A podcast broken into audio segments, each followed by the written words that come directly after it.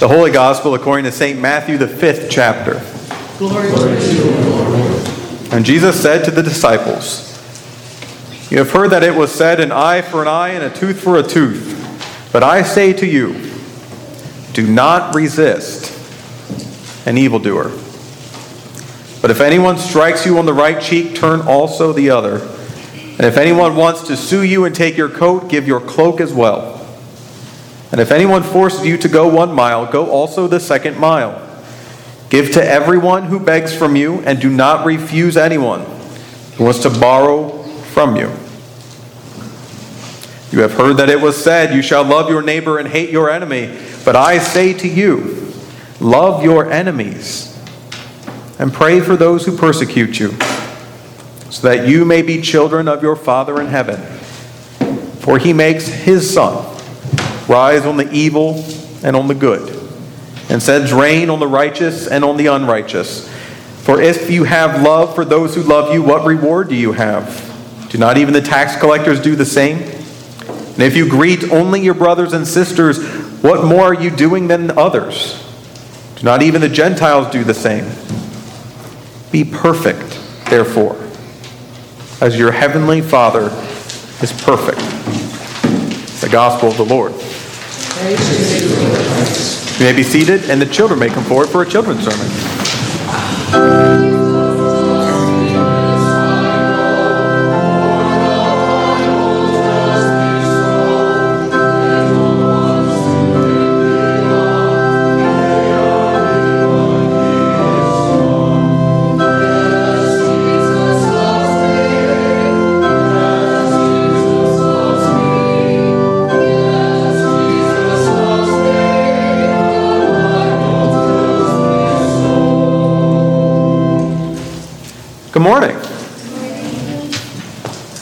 Do your parents have any rules?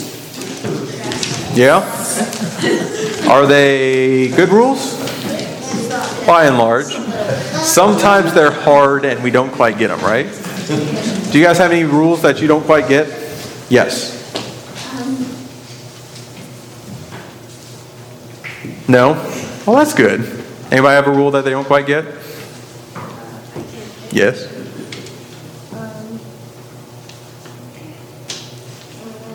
It's hard to think. I'll tell you what. I'll tell you one of the things that my parents had that's a lot like a rule. It's a lot like a rule that I didn't quite like growing up. Growing up, I uh, lived on a farm, and in the backyard, it was a field, uh, kind of a row crop farm, and so there was a lot of heavy machinery that would go back and forth kind of across the backyard in the field and all that kind of good stuff. And my parents, being good and wise, didn't want myself and my brothers running into it. So they built a fence it was kind of a wire, white wire fence around the backyard. And I hated that fence. Because right on the other side of it was a ton of green grass. And you know how when you're throwing a baseball, or if you're running around with your friends, or if you're playing tag, you want all the space that you can possibly get? Well, there was a fence there. And so I had just a little bit of space, and a sandbox, and a metal swing set that eventually we broke. so, not a whole lot of stuff to play with. Just on the other side of the fence was just everything that I wanted. That was my parents' rule. It was a fence. You have to stay inside the fence when dad's out working so you don't get run over by stuff. That makes sense, right? Like Stay inside the fence. Like cars, you, you could get flat. Yeah, like same same thing. Cars or trucks or tractors or combines or anything else. Um, That's why you look both ways. Exactly. And it helped us, right? When we were old enough to go outside the fence, and even when we were still older again, they took the fence down, we knew to watch out for cars and trucks and vans and tractors and combines and big wagons and all that kind of good stuff. I didn't like the rule, but the rule was for my good. God has rules like that too. When God says, when Jesus says, love your enemies, love those people who you don't get along with. Okay, we'll get there. Thank you. When God says, love your enemies and love those who you're not getting along with, is that easy? Do you like doing that? It's hard. But is it for your good? To practice love just towards people who are nice to you and just towards people that you like, that's easy. To practice love, to work your heart towards those who you don't like, that's good. That's good for you. So, whenever you hear something like that in Scripture, whenever you hear something like that in the Bible, where God is telling us to do something that's hard, that's difficult, I want you to think of it like the backyard fence, okay? Like the rules that your parents make. They're good, even if they're hard. Does that make sense? Yes. Um, when we had, uh, when we were in our old house, we had, uh, we had a dog. His name was Sebastian, and we had a big fence. And I'm gonna be him right now. He, there was like this fence, and you could unlock it and then go out. Uh, and there was some steps down there. Um, Sebastian couldn't go down the Yeah. just like he couldn't go out sometimes and his my that was with him, but not really. Yeah. There's a fence there for a reason, right? Yes. Um, today I'm gonna have birthday party today because I'm gonna turn ten. Congratulations. Happy birthday. Thanks. We should have sang happy birthday to you too. And your Do you have a birthday too? I have a question. Yes. Pastor, can you address, you have to eat everything on your plate even though it was Brussels sprouts and milk? I didn't like mashed potatoes. Like that was, they were the worst. It took me forever to eat potatoes.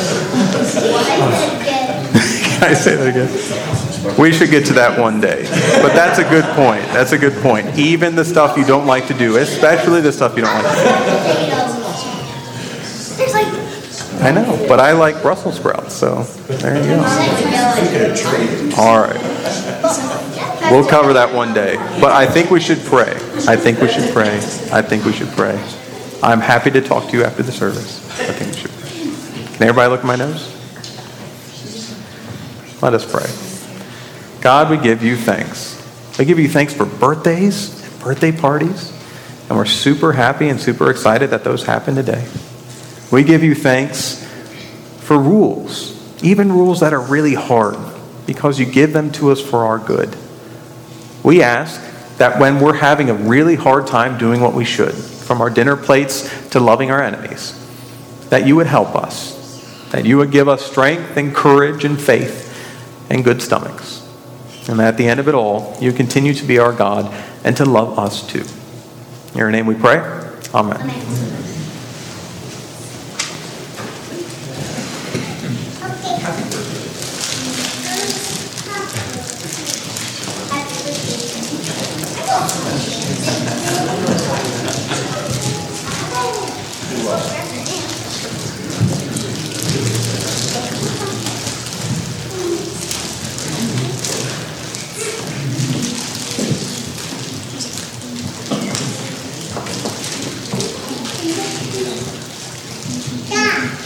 In the name of Jesus, amen.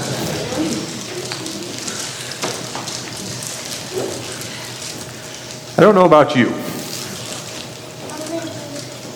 but for me, after I went through the sermon twice last week,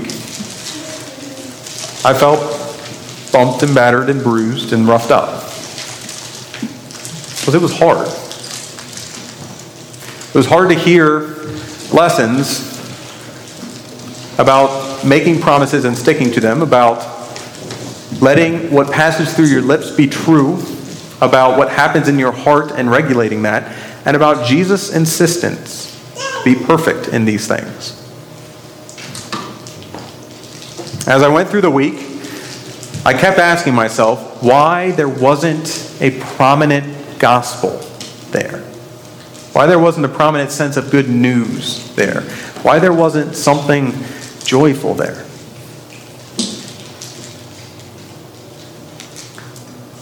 There is good news in these things.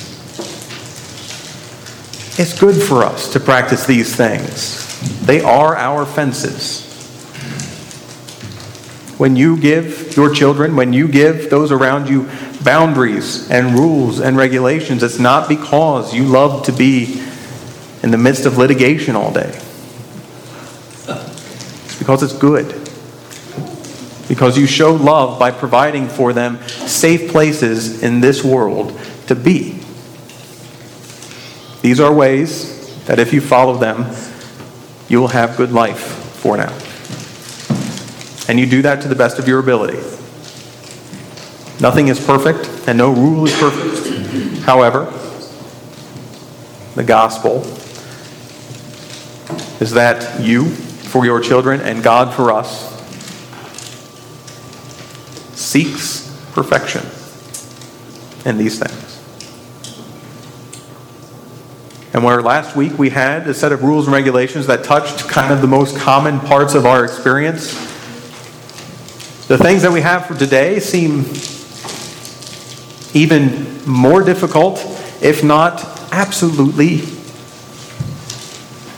crazy to consider.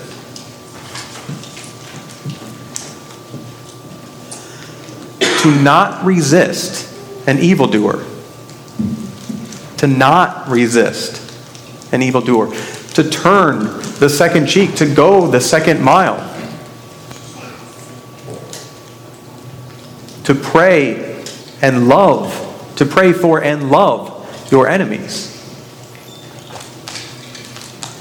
I don't know about you, but for some reason this seems foreign, and when I do reflection on it, I think for me, the reason that it seems foreign is that I'm not comfortable imagining myself as one who has enemies.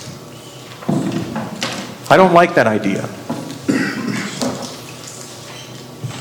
I would rather do the good Sunday school work that I was taught and try to get along with folks, so much as it depends on you. Get along with your brothers and sisters. But this text requires us to recognize that part of our existence. This text requires us to recognize enemies. I remember the first time in my life that I found myself engaged with someone who I found eventually to be just completely anathema to who I was trying to be in this world. Now, this is silly and frivolous, but it is still enemy. One summer in college, I worked for a moving company. And we're going to call this person Hank. His name is not Hank. Hank was kind of a hard nosed mover. Hank worked about 14 hours a day, and that's not hyperbole. I just counted on a regular basis. Hank ate one meal a day, and it was breakfast. Hank constantly hit every job as hard as he could. Hank did not take breaks. Hank did not drink water. Hank was just not what I wanted to be. Because I realize that there's points in this life where you are called to work yourself to the bone. However, I don't think a summer job is one of those. but I did it as often as I possibly could. But more than that, Hank was mean. Hank would do something wrong and then in front of the customer blame it on the new guy, even though I didn't touch it. Hank would forget things and then yell at me in the cab that had no air conditioning for it. Hank constantly tried to get me to fight. And I knew I wasn't supposed to. But one day in Minneapolis, after not sleeping and not eating and not drinking water enough, I had enough. And so, in some person's living room that I don't remember anymore, Hank and I had it out.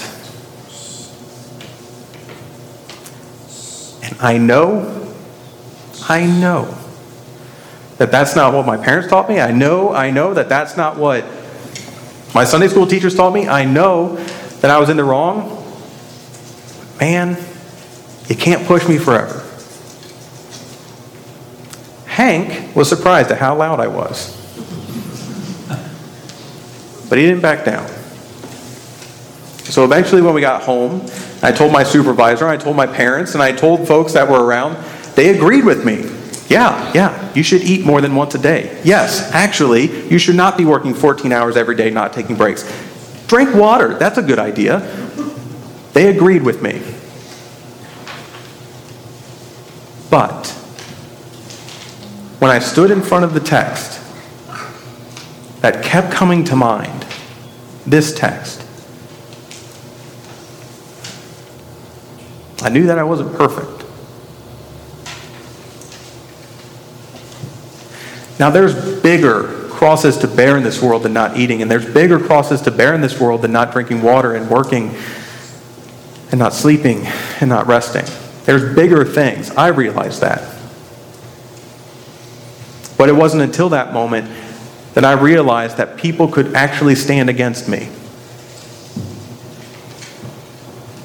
And that is actually important to recognize when that happens. In order for us not to resist evildoers, in order for us to turn the other cheek, in order for us to go the second mile, in order for us to love our enemies and pray for those who persecute us, we have to recognize and we have to admit when there are enemies.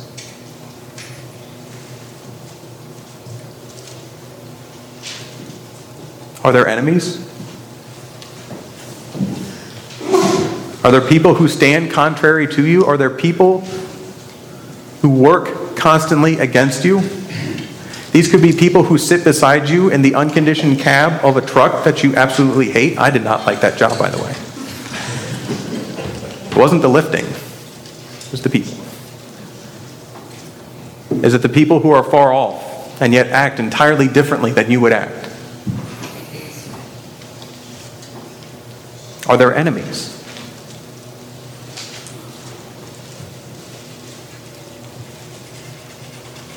This text has us in a pinch because our enemies will push us and gall us and dig at us in the best days, and they will try to kill us in the worst.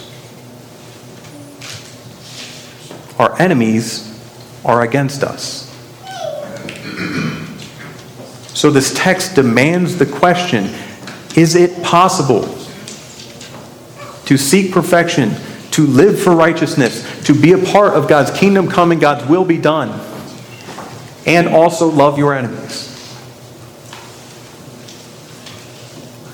Is it possible to do what Christ is actually saying and at the same time be and work on behalf of good?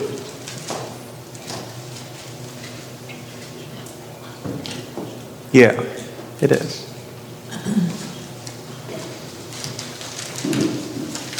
That's the good news for us. Is that instead of one or the other, instead of the binary that the world will constantly tell us is there, either stick up for yourself and be strong or deny yourself and be weak, instead of that binary, there is another option. And Christ shows us that throughout Christ's life. There is the option to be. There is the option to exist on behalf of justice without being the strong man. There is the option to be for righteousness and not produce hate. There's the option to be peaceful and not promote violence. And I know that these don't make sense.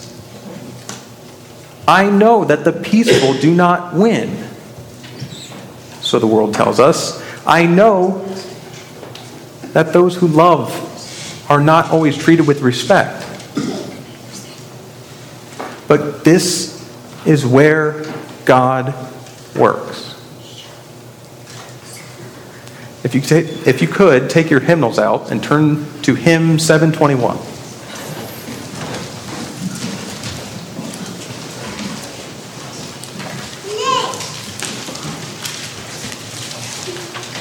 This should be, if I'm remembering right, goodness is stronger than evil. Good. This, in a nutshell, is the absolutely foolishness and absurdity of the cross. It's the absolute foolishness and absurdity of the cross. Goodness is stronger than evil, and love is stronger than hate. Light is stronger than darkness, and life is stronger than death. And we know all four of those to be false by the way of the world.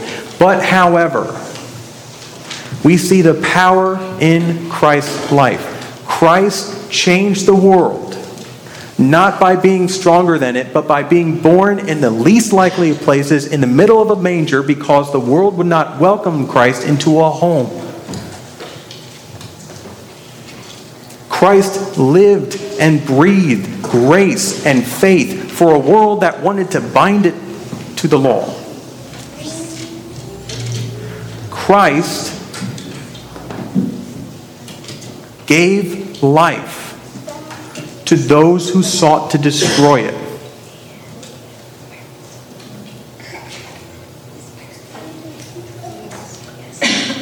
And Christ rose. And Christ continues to work in those ways. The good news is in that place.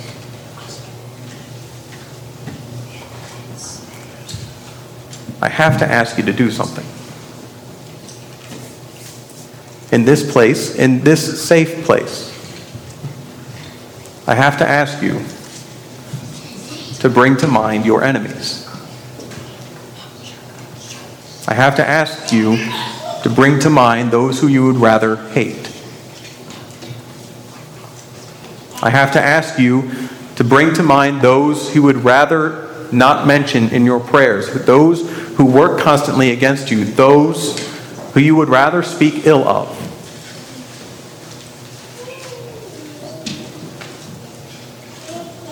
Hold those. Whether it's a person or a group of people or a situation.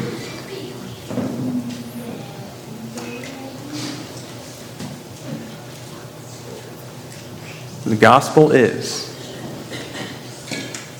that God will not leave this how it is.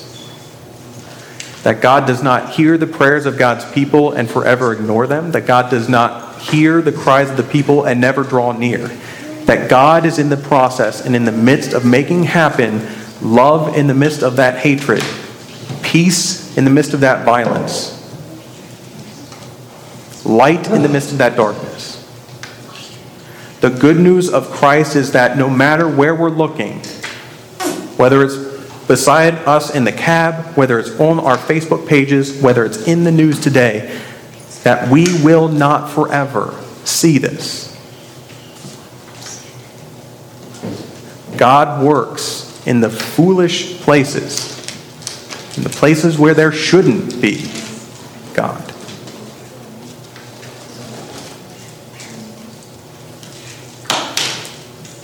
Goodness is stronger than evil,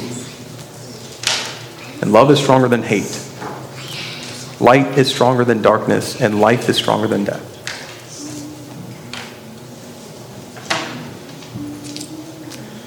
May God grant us, at our best of times, love for our enemies. May God grant us grace, and we can't muster that up. For while we were still enemies, Christ died for us. For his sake, God forgives us all our sins. Thanks be to God. Amen.